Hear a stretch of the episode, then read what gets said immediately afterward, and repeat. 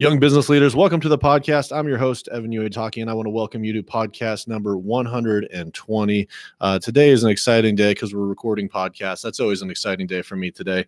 Uh, but I have a really exciting guest that I'm really um, eager to share with you. Uh, I've learned a little bit about him through some of the, the journey that he's shared through Strong to, strong to the finish and i'll link that website in the notes but uh, my sister uh, and some friends of mine recently moved to jackson Wyoming, and I, I say recently because it feels like it was recent, but actually wasn't too that too long ago. Uh, and they've since joined up with uh, Tribe Jackson Hole, which um, Brian Hunter is the lead pastor there, and he has an amazing story kind of from the beginning of his life all the way to current. And I'm really intrigued uh, to kind of hear his thoughts on his story and also share that story with you. And so, with that, Brian, welcome to the podcast. If you don't mind, say hello to the audience. Tell them a little bit about yourself, and then we'll we'll jump right into this. That sounds great. Thanks, Em, for having me. My name is Brian Hunter. Uh, I live in Jackson Hole, Wyoming. If you've ever been to Jackson Hole, you know what it is uh, to to be able to live here and play here. I'm super fortunate to be able to do life and raise a family here in Jackson Hole, and I'm excited to be on the podcast. Thanks for having me. Absolutely, absolutely. Well, it's absolutely beautiful out there. Been able to come out there a couple times, um, so I definitely have a little bit of location envy. But uh, let's get a little bit into your story because I, I, know we're going to circle back to Jackson uh, eventually in this. Okay. But if you can tell everybody a little bit of kind of about your your beginnings, because I feel like that's uh, integral uh, to your story, and kind of as we get a little bit further into some of the things that you've done recently, uh, why that motivation uh, uh, came about. Awesome. I'd say the the background of my story could be summed up in not playing the cards that you've been dealt in life. I see a lot of people that play the hand of cards that they've been dealt. And perhaps they haven't been dealt a great hand of cards in life, but there's this weird uh, stigma that says, well, you have to play the hand of cards that you've been dealt in life. And that may mean that uh, certain opportunities are just forever closed to you, or certain things that maybe were in your heart to do, you just can't do because, well, you don't have the right cards. I feel like my life is the story of a person that had not been dealt a hand of great cards. And at some point in my life, I think probably around my high school years, uh, I had this realization like, wait a minute, I don't like this hand of cards. Why don't I get a different hand of cards? And so, Evan, your next question probably is, well, what were those cards that you were dealt, uh, you know, starting out in life that you mm-hmm. later changed? Well, um, I was born in Guadalajara, Mexico. Both of my parents were U.S. citizens, but they were living and working down in Mexico at the time. And after I was, uh, shortly after I was born, because they just didn't have the same vaccines that that we did here. I was born in 1974. Uh, I contracted the polio virus, and so I was uh, I was I was a baby with polio. And at two years old, my father left my mom. Uh, I've never had any any kind of significant contact with him at all. My mother moved back up to very rural, rural uh, Texas, lived with my grandmother. So I was raised by a single mom living with my grandmother. Those cards that had been dealt are, are not great cards to play. You know, it's not like I was born with a silver spoon in my mouth. It's not like I had uh, all kinds of opportunities just laid at my feet. I was raised by a single, hardworking mom in very rural Texas. And uh, my mom, when I was in junior high, she said, uh, "We need we need to move," and we moved to the mountains of Colorado. And we settled in Boulder, Colorado. And seeing those mountains, I think that was probably the catalyst for realizing that I didn't have to play the hand of cards that I had been dealt in life. Seeing those mountains, they were huge, they were towering, they were ominous, they were beautiful, they were captivating, they were alluring, and they called me into the mountains. But I had this hand of cards in my life. Well, I'm just this, you know, little, nothing wrong with Texas. I love Texas. Um, but, you know, just this little country kid from Texas raised by a single mom that you know, uh, through treatments, I was able to slowly overcome polio, but I'm a little boy with polio and I had allergies. These mountains are going to swallow me up. And so my desire for exploring the mountains kind of outweighed the reality of the cards that I was dealt. And it's not like I ignored the fact that I had debilitating allergies or didn't have great uh, financial resources. I just thought to myself, well, what kind of person would it take in order to be in those mountains, explore those mountains? And I just, over time and through perseverance, in this this uh, unshakable conviction that that I had more to offer myself in this life is what gradually overcame those obstacles that I face starting out in life. And essentially, I traded in that hand of cards and I got to make my own hand of cards that I played in life.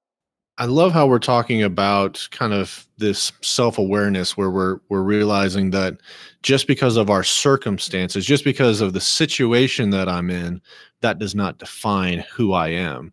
And I think it was easy for you to kind of grab onto I have polio, I have a single mother, I don't have a father. Um, to really just sit in that situation and kind of go, woe is me, or go, um, you know what am i here for? There's there's literally nothing that i can do with these things that i've been given. And i think what the important kind of takeaway from this is and especially uh, I, I, like the uh, like how the the mountains kind of play into this because i think mm-hmm. the mountains were inspiration to you. I think when you have something that's much bigger than you are uh, and and much more grandiose i think you realize how small sometimes your problems really are and how small uh, you are as a person um, that you know it's there's there's so much more. There's so much more mm-hmm. potential. There's so much more opportunity. There's so much uh, out there that you haven't explored that you haven't uh, like striven striven that's not a word strived yeah. for striven. We'll call it we'll call it a word striven. You haven't you haven't striven for. And um, i think that that kind of became a goal for you. You you said that you, you said what would it what what kind of person would it take to live in these mountains? Right. and you started you started to reconstruct yourself with that as opposed to saying well i have polio i can't i can't go there. I you know sure. I, I, have a single mom i don't have time i i can't do these things. And i think it's really important to recognize that a lot of the things that we talk about in this podcast and, and we're, when we're talking about leadership when we're talking about self-development right. when we're talking about all these different things it's all that battle between your ears. And if you can really grab onto that i think that you're a prime example of taking that questioning of why not me? Why not my circumstances? and actually walking it out through perseverance which i love that word that mm. perseverance and endurance to take yourself to that level to where you thrived in the mountains Y- yes, uh, I, I, would agree with you. And uh, something that you said, Evan, uh, sparked something in my mind about getting a vision of what could be. Mm-hmm. What could be? What I, I, I living in Texas, um, er, you know, as as a child growing up, because it, it, it's really not about Texas, but as a child growing up, um, I I never got a picture of what my life could be like. Mm-hmm. And so it's really easy to just stay with the hand of cards that you've been dealt. But seeing the mountains for the first time and and seeing how big they were and uh, I guess I was born with a an insatiable curiosity to explore. Mm-hmm. So I wanted to I wanted to to to explore those mountains but I knew that the boy that I was couldn't do that. I needed to be somebody different. I needed to be different. And it was the mountains that gave me a vision for what my life could be. Mm-hmm. If that makes if that makes sense. And I believe that every single person so if you're listening to this podcast and you're thinking about, well, gosh, what is my mountain of inspiration, so to speak. I believe that uh, there is a mountain of inspiration for every single person listening to this podcast and around the world. That if you if you tune in and you're sensitive enough to what is it that really makes you come alive what is it that thrills you what is it that that makes you gets you out of bed in the morning thinking about it what is it that when your friends start talking about that particular topic you just you just go on and on and on and on and on? Uh, that's a those are clues to giving you insight into what your mountain of inspiration could be. Because when you encounter your mountain of inspiration it has the potential to literally transform your life. And here's what i mean by that. A mountain of inspiration is something a picture that seems uh, it is a it is a glimpse of a potential future. But at the same time you realize that it's completely unobtainable in your current state. So something's going to have to change. Either your vision that mountain of inspiration is going to have to change or you're going to have to change. And for me my mountain of inspiration was seeing those flat irons uh, rising above chautauqua park in boulder colorado and thinking i want to be the kind of person that can explore and move through those mountains and and they were a catalyst of transformation in my life. I love that quote something has to change. You're seeing that glimpse of what could be and you're recognizing that the tools that you have today are not going to get you there. Then you have this this responsibility to decide. That's where your choice comes in. Do I start striving for and reaching out and trying to uh, uh, get the tools that I need, or do yep. I stay in my cur- current situation and just kind of embrace it? And, and one of the things that you said is something that I really try to connect the the listeners to as much as possible. Uh, and you said when you saw the mountains, you came alive. And yeah. I think that that's tapping into your purpose. Now, your purpose wasn't necessarily to climb the mountains all the time, right. but it was to be near the mountains. And then the mountains uh, ended up kind of drawing you closer to kind of your next step or whatever your next uh, challenge was or your mountain of inspiration. But I think those are some real key terms that when you're talking to people or when you're thinking into your current situation and you're saying you know i i just don't know what my next step is. I don't know what my purpose is. I don't know you know from a leadership standpoint i've gotten to this point but i feel like i'm stuck. And i think that's uh, that's a that's a good place to be because now you're in a place where you're kind of recognizing that uh, the next steps are necessary so you can be actively seeking right. those and use those clues of what's giving you life what's what's what's challenging you what's what you're you're aspiring towards uh, you be drawn to those things because that's what's going to help take those next steps to your next destination to your next uh, position to your next role of leadership whatever that may be I, th- I think that's great uh, there's something uh, that I see in the generation coming up behind me that uh, you know if we if we want to call them millennials um, uh, that that sometimes they get a bad rep rap of you know they're they're they're always jumping from one thing to the next commitment's difficult for them. Um, uh, you know there there's comments about work ethic and, and things like that. And and I see the seed of greatness in the generation that is coming up behind me. I'm 45 years old. I, I think I would technically be a Gen Xer, um, but I see I see greatness in in seed form of the generation coming up behind me. That there is a tremendous sense of purpose that has been placed within this generation.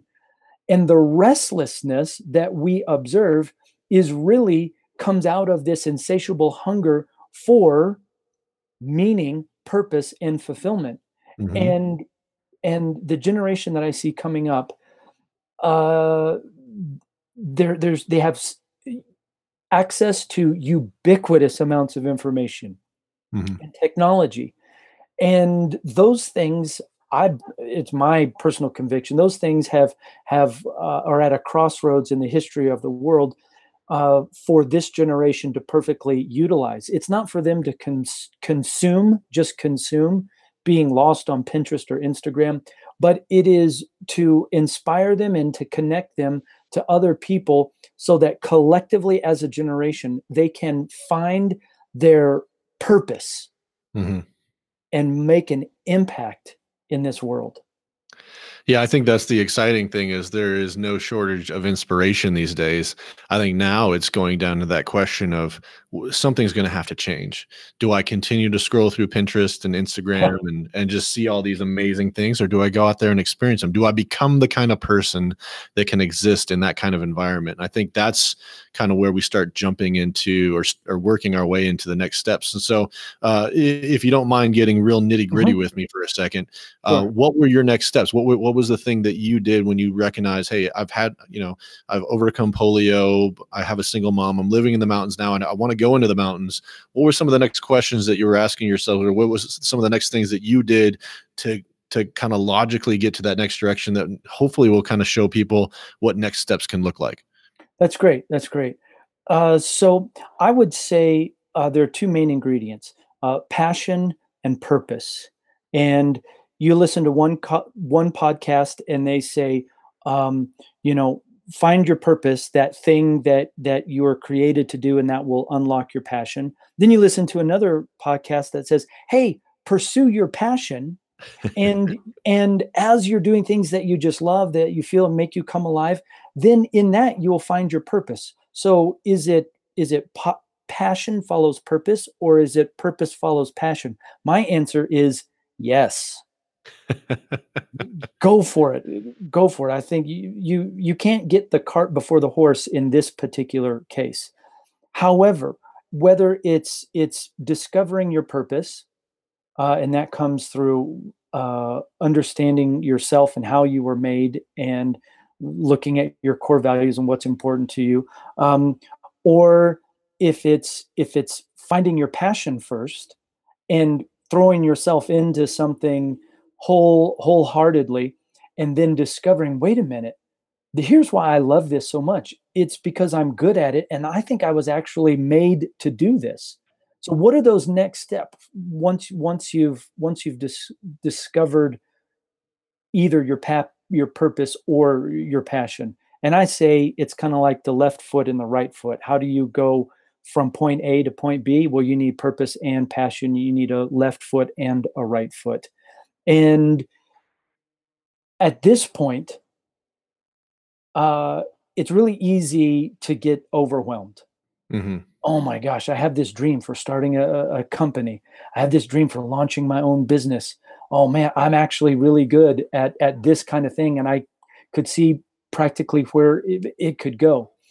Wow, there's when the rubber meets the road is is when you actually begin taking steps towards um, that passion or that purpose mm-hmm. and here are i would say the first easiest step that you can take is do all the free stuff first mm.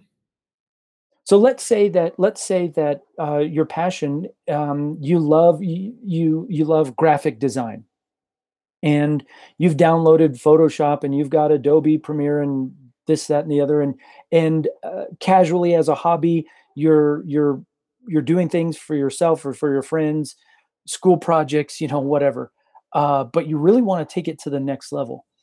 The next step is not to enroll in the university. The next step is is not to go out and buy you know $5000 computer system. The next step is to do all the free stuff 1st mm-hmm. the next step is it doesn't cost anything to get online and research. Well what are the top schools in my area or around the country that are doing what i want to do? Research making phone calls. I think uh, people get this big idea in their mind and then they quickly get bogged down because they don't know where to start or they think of how much it will cost to pull off this idea. And I always tell people do the free stuff first, investigate it, talk to people, um, uh, put an. E- it doesn't cost anything to send an email to mm-hmm. uh, to a, a, school professor or to a company that let's say you really want to work at a you know at a tech company. Um, it might take a little bit of uh, elbow grease and research, but you'll be able to find somebody. Do all the free stuff first. That'll help you to count the cost for what's this really going to involve. And then from there, there are next steps that follow. But your your vision will be refined as you do all the free stuff first. I think that's some great advice, and I'm I'm going to ask you a deeper question here in a minute, but I want to set it up a little bit. So, Okay. um, you know, looking at looking at uh, you know f- you know finding what you're passionate about, being inspired by the mountains. Uh, you know, what what kind of person does that take? That I I think that you know we've kind of uh, explored that part of it, and I feel like um, I feel like not to not to discount that at all, but I feel like that's something that like you know a lot of people could figure out. Mhm. Um, I feel like a lot of people could be like, okay, well, I'm going to hang around some guides, and you know I'm going to go on these trips, and then eventually I'm going to volunteer. That one's uh, you know, that one's solvable. Let, Yes. Let's think. Let's think big. Let's think really big. Like, what's something really crazy that someone could potentially do that, like, maybe just you know, is is an audacious goal. Uh, Mhm. Something like I don't know, running across Mongolia or something ridiculous like that. you know, uh, who, who would do something like that first of all, and second of all, um, where do you even start with something like that? Does, does, this, does this ring true to you at all? Uh, see, you're you're setting me up for a great question, and for the audience that doesn't know, uh, in 2013, uh, I, along with my family, a support crew, set out to run 1,500 miles across the entire country of Mongolia. That was a uh, a, a big, scary, out there uh, dream, and I'll tell you just a little bit about the the genesis of this dream, and it was really a combination of of two things, and it was it was passion and purpose combined. So uh, I was at the time, let's see, I was at the time I was 37 years old.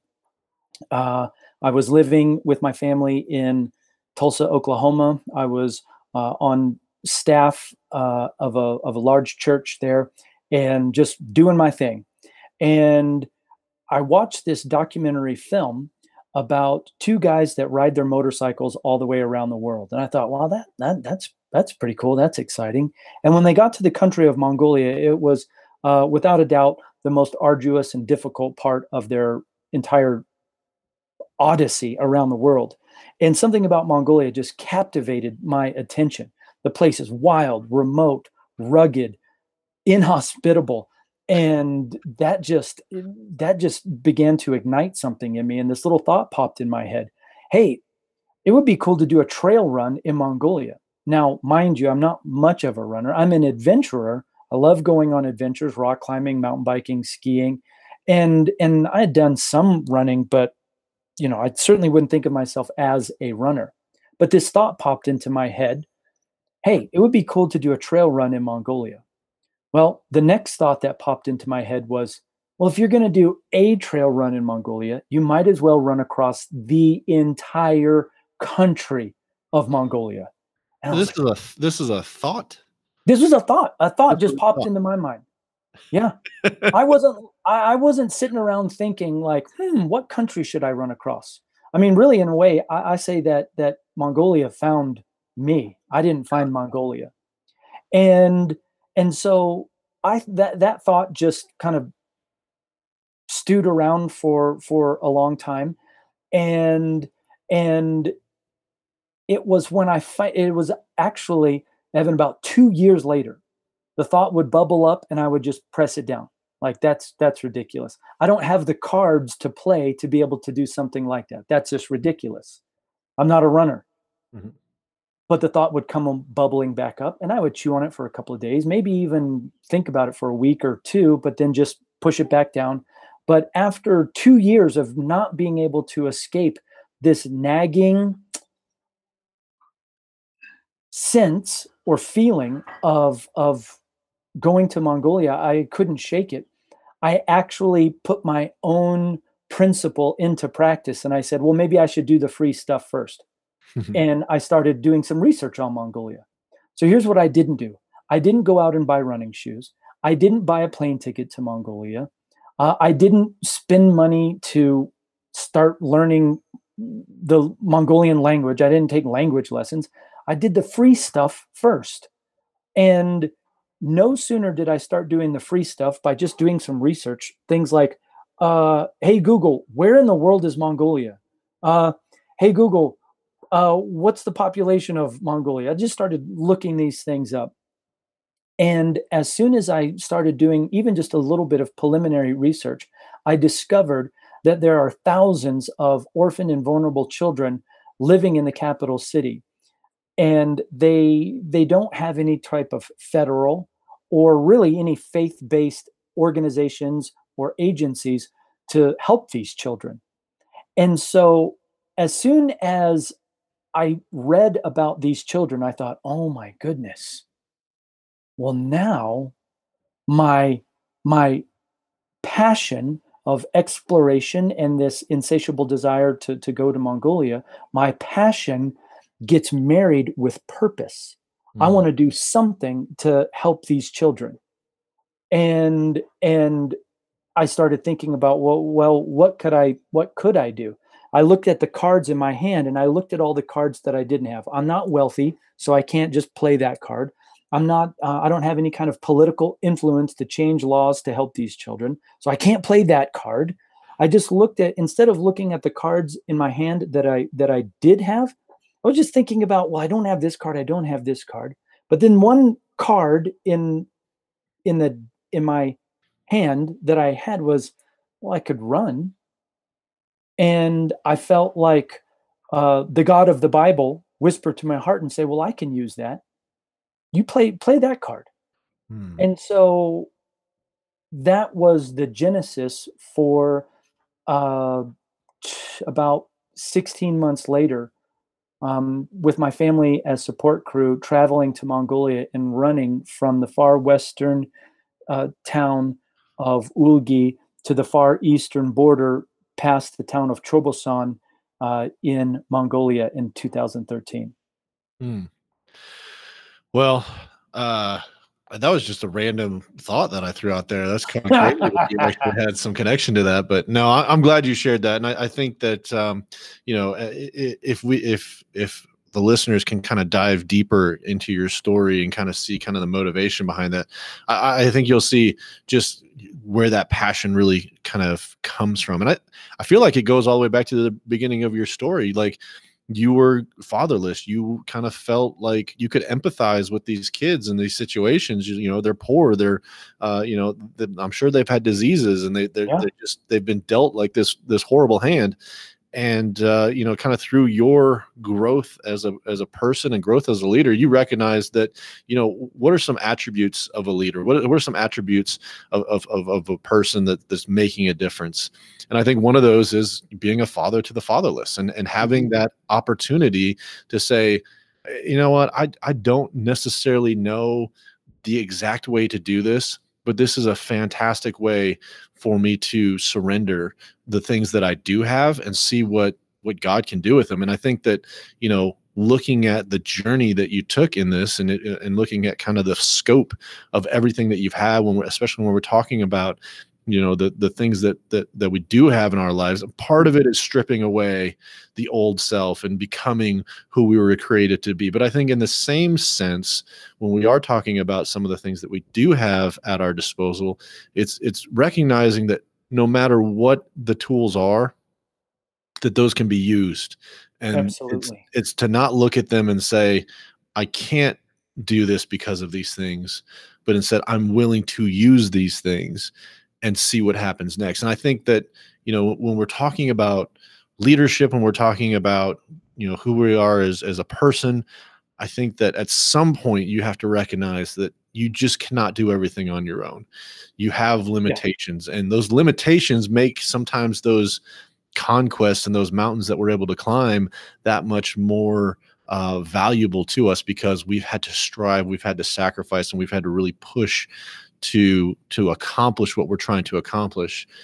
And so i think it's really cool to kind of look at all of these different experiences that you've had and how that's they've all come together to essentially become a platform for you uh, mm-hmm. of of of your story and and the leadership journey that you've been on. But i do want to give you an opportunity to talk a little bit about the role of surrender in all of this because i feel like um, at some point you kind of had to say I'm just I'm going to put all the cards on the table and I'm going to walk away and just say use me. Use what I have here. I'm willing to use even what I think is not the most valuable hand.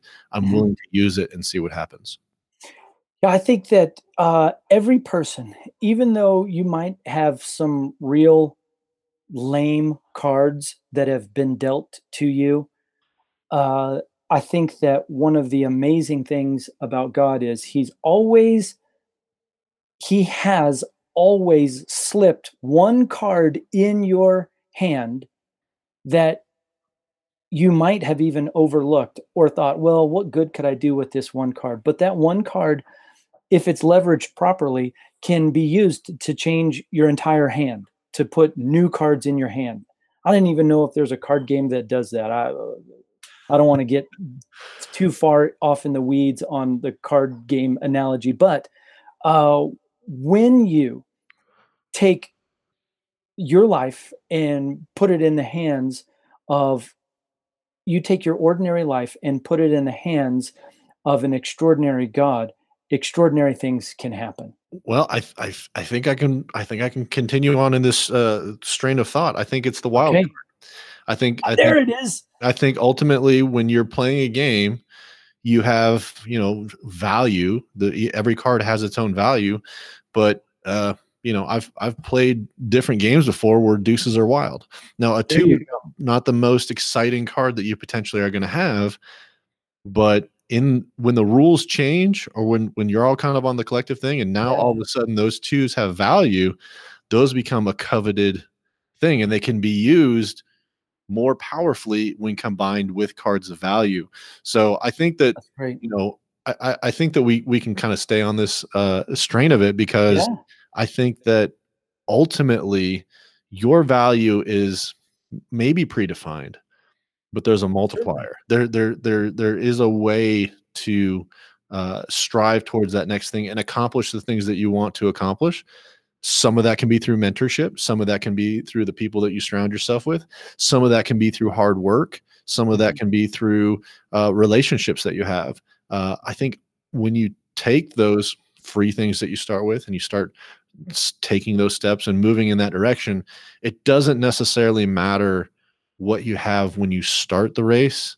It's how you finish the race. And when you finish that race and you made have accomplished that goal or you've you've realized the sacrifice, Mhm. that just makes the accomplishment that much more uh, valuable to you. That's right. That's right. This could be this could be the the golden nugget few moments of the entire podcast because I have a strong personal conviction that every single person has at least one wild card that they've been dealt. Maybe you look at the rest of the cards in your hands and and you know there are lots of people in this world that would love to show you their hand of cards. Look how much money I make. Look at all the traveling I'm doing. Look how I've reached my dream and I've retired at 25 years old, which well, that's ridiculous. You know, look at me, look at and and we kind of get this card envy. It's really easy for I believe this next generation coming up to have card envy Mhm. and they look at all the cards that they don't have in their hand or they look at the cards that other people are, are showing them through the accomplishments of their carefully crafted social media life. But if you look at the cards in your hand i believe that every single person has at least one wild card that they have been dealt. And when you leverage that wild card amazing things can happen Absolutely, absolutely. I want to kind of talk a little bit about Mongolia in the sense of uh, Yes. here and now, because okay uh, you went there in uh, 2013. You ran Yes. across Mongolia. Uh, you Yes. accomplished the 1500 mile run, um, and I'm pretty sure that was grueling, to No, say yeah the least. to say But, the least uh, uh, talk a little bit about the post run. So what what happened as a result of that, and then uh, you just recently got back from Mongolia. Mongolia. What have some of the results been? Oh, that's great. So the the plan came together, the the marriage of purpose and passion, to use running as a platform to raise money and awareness for orphaned and vulnerable children living in the capital city.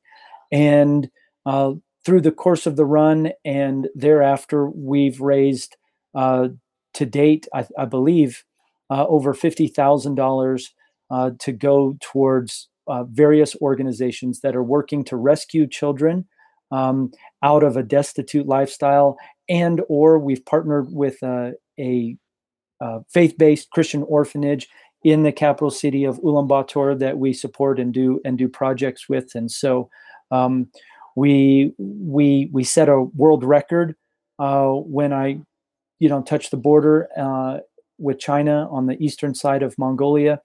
Uh, we raised money for these children, and it's been about six years. But like you just mentioned, I recently returned from a trip to Mongolia, and uh, as I said earlier in the podcast, I'm the lead pastor of Tribe here in Jackson, Wyoming. And we took a team of people to Mongolia uh, to reestablish connections and make contact and uh, expose people to different cultures. And, and uh, the culture of Mongolia is very, very, very, very, very different than anything here in the United States. And oh, yeah. also, to to to to see what are some of the fruits of of our labor and it was so fulfilling and rewarding to see the money that we had raised being uh, have the money that we raised for it to go to amazing causes giving these children that were you know basically like little kids now they're teenagers uh, an opportunity to play their wild card and trade in cards that might have been dealt with them to give them a better hand of cards in life. And so it was really fulfilling and rewarding to go back to Mongolia after having been there in 2013 with our family. That's awesome. That's awesome. Well, I appreciate you taking the time to, to, to share your story and, and first of all, you know, kind of being willing to tap into that that purpose and that passion because I, I think a lot of times we hear about these inspiring stories, but it takes a long time and I'm a thinker. So it takes a mm-hmm. long time for me to kind of step into kind of that next thing. Like I, I, do a lot of the free stuff. I do all the free stuff. Right. And then sometimes I stop at the free stuff, but I, th- I think it's encouraging to know. And that's when, you know, I've had the honor of, of talking to a lot of people that have done some of these audacious goals. And I think the cool thing about it is for the most part, the bulk of the people that I talk to, th- there's a purpose behind it, and I think that's what helps fuel that that um, that journey to get there. Because I think if you don't have a purpose, if you don't have a vision for what you're doing, maybe you want to accomplish something, but you're doing it for something greater than yourself. I feel like that's becomes that that catalyst or that wild card that that we're that we're using in these situations to help you accomplish that or if anything make it more um uh, not easier, but m- make it more doable because sure. um, you you have this external force now um, that's that's kind of helping propel you. So it's maybe potentially giving you that extra energy or kind of pushing yourself beyond what you think is possible. And I think when people really understand that, you know, the limits that they've imposed on themselves are maybe uh, not even 40% of what you're capable of. Sure. there's a there's a true awakening in your mind. Um i mean you were running 30 days or 30 miles a day and you really yeah. hadn't run before. Yeah. Talk talk a little bit about that. When was that kind of aha moment for you when you recognized that you're that you were actually able to do this? Because i i don't even know if i drive 30 miles in a day. Uh, i think uh, the realization began to sink in uh, about three days after I had finished the run. Uh, even even waking up on the last day, uh, we we got there in July. We ran all of July, August, and into September. On that frosty morning in September, realizing only had ten miles to run before reaching the proverbial finish line. Wow! I woke up thinking, can I can I even do this today? I was so sore. I was so tired. I was so exhausted. There was there. Let me just tell you, there was no chariots of fire moment where my feet just lifted off the dusty two track and I just kind of glided along in some sort of euphoric trail runner's high. Nope. I was waiting for it. Nope.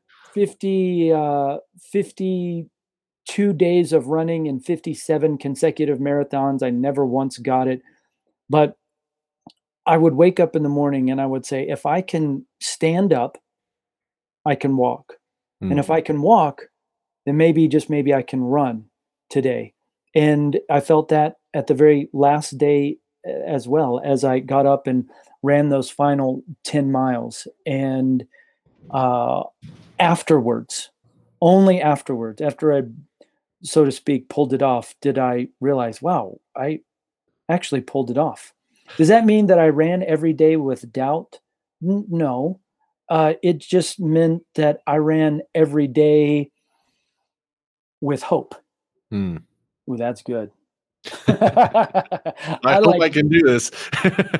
I like what I just said. Hope. I had a I had a I had a belief that that uh, what I was doing was worthwhile, and um, you know we talk about uh, passion and purpose. Do the free stuff next, and then I would say as a third step, you need to count the cost. And here's how I counted the cost as I was preparing for Mongolia. And again, this step is free. I would practice, um, uh, you know, uh, athletes use this technique called visualization. You know, the NBA player imagines imagines and sees himself with his eyes closed sinking three pointers. But it's a it's a important skill that I believe is underutilized in every area, not just for athletes, but uh, I would visualize myself going and preparing to go to Mongolia. What did that look like? How did I feel? What sort of questions did I have? What did I find myself needing? Uh, um, uh, and then I would I would imagine what it would be like to accomplish it. How would I feel? What would that moment be like? I tried to picture the location. I tried to picture what I looked like. I tried to picture what the ground would look like. I tried to picture how I would feel. Um, what would be the expressions of on the faces of the people around me when I finished? And then I visualized myself not taking further steps towards this goal. And I tried to put myself, well, how would I emotionally feel if I just walked away from this project? Would I feel satisfied? Would I feel relieved? Um, of course, I'd have more time and my feet probably wouldn't hurt as bad.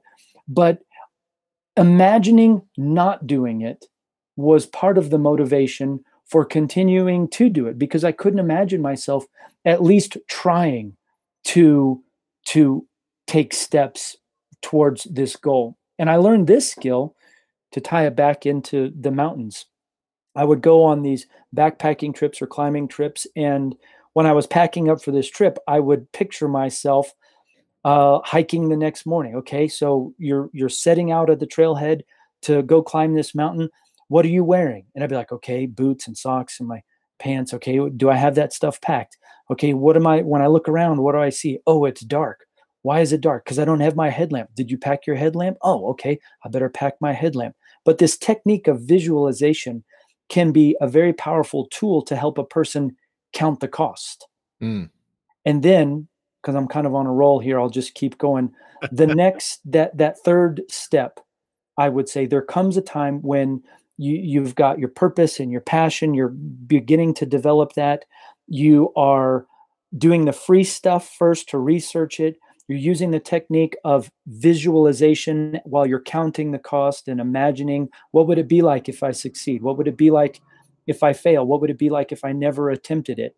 And then the third, the third ingredient, I would say, is coming to a point where you need to put your yes on the table. Hmm. Put your yes on the table. I might not have done all of the research that I possibly can because there's some things that I don't know.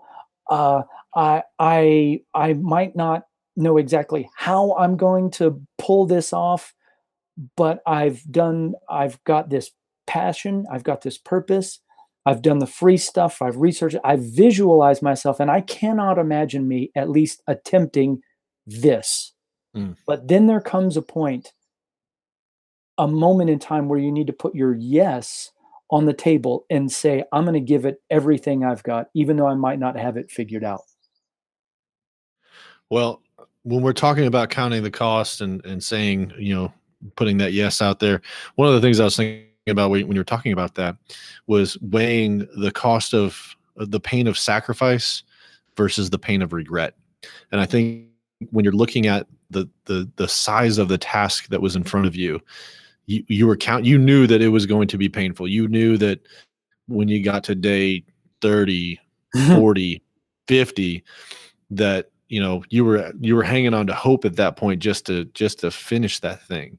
Yeah. But I, I, think on the other side of it was you had that that nagging sense that you were talking about that i would call it a holy unrest uh, inside of you that's basically just just urging you and, and moving you in that direction to the point where you did and were willing to put that yes on the table because when you put the yes on the table i think there was peace there i think there was inspiration there. I think there was energy there.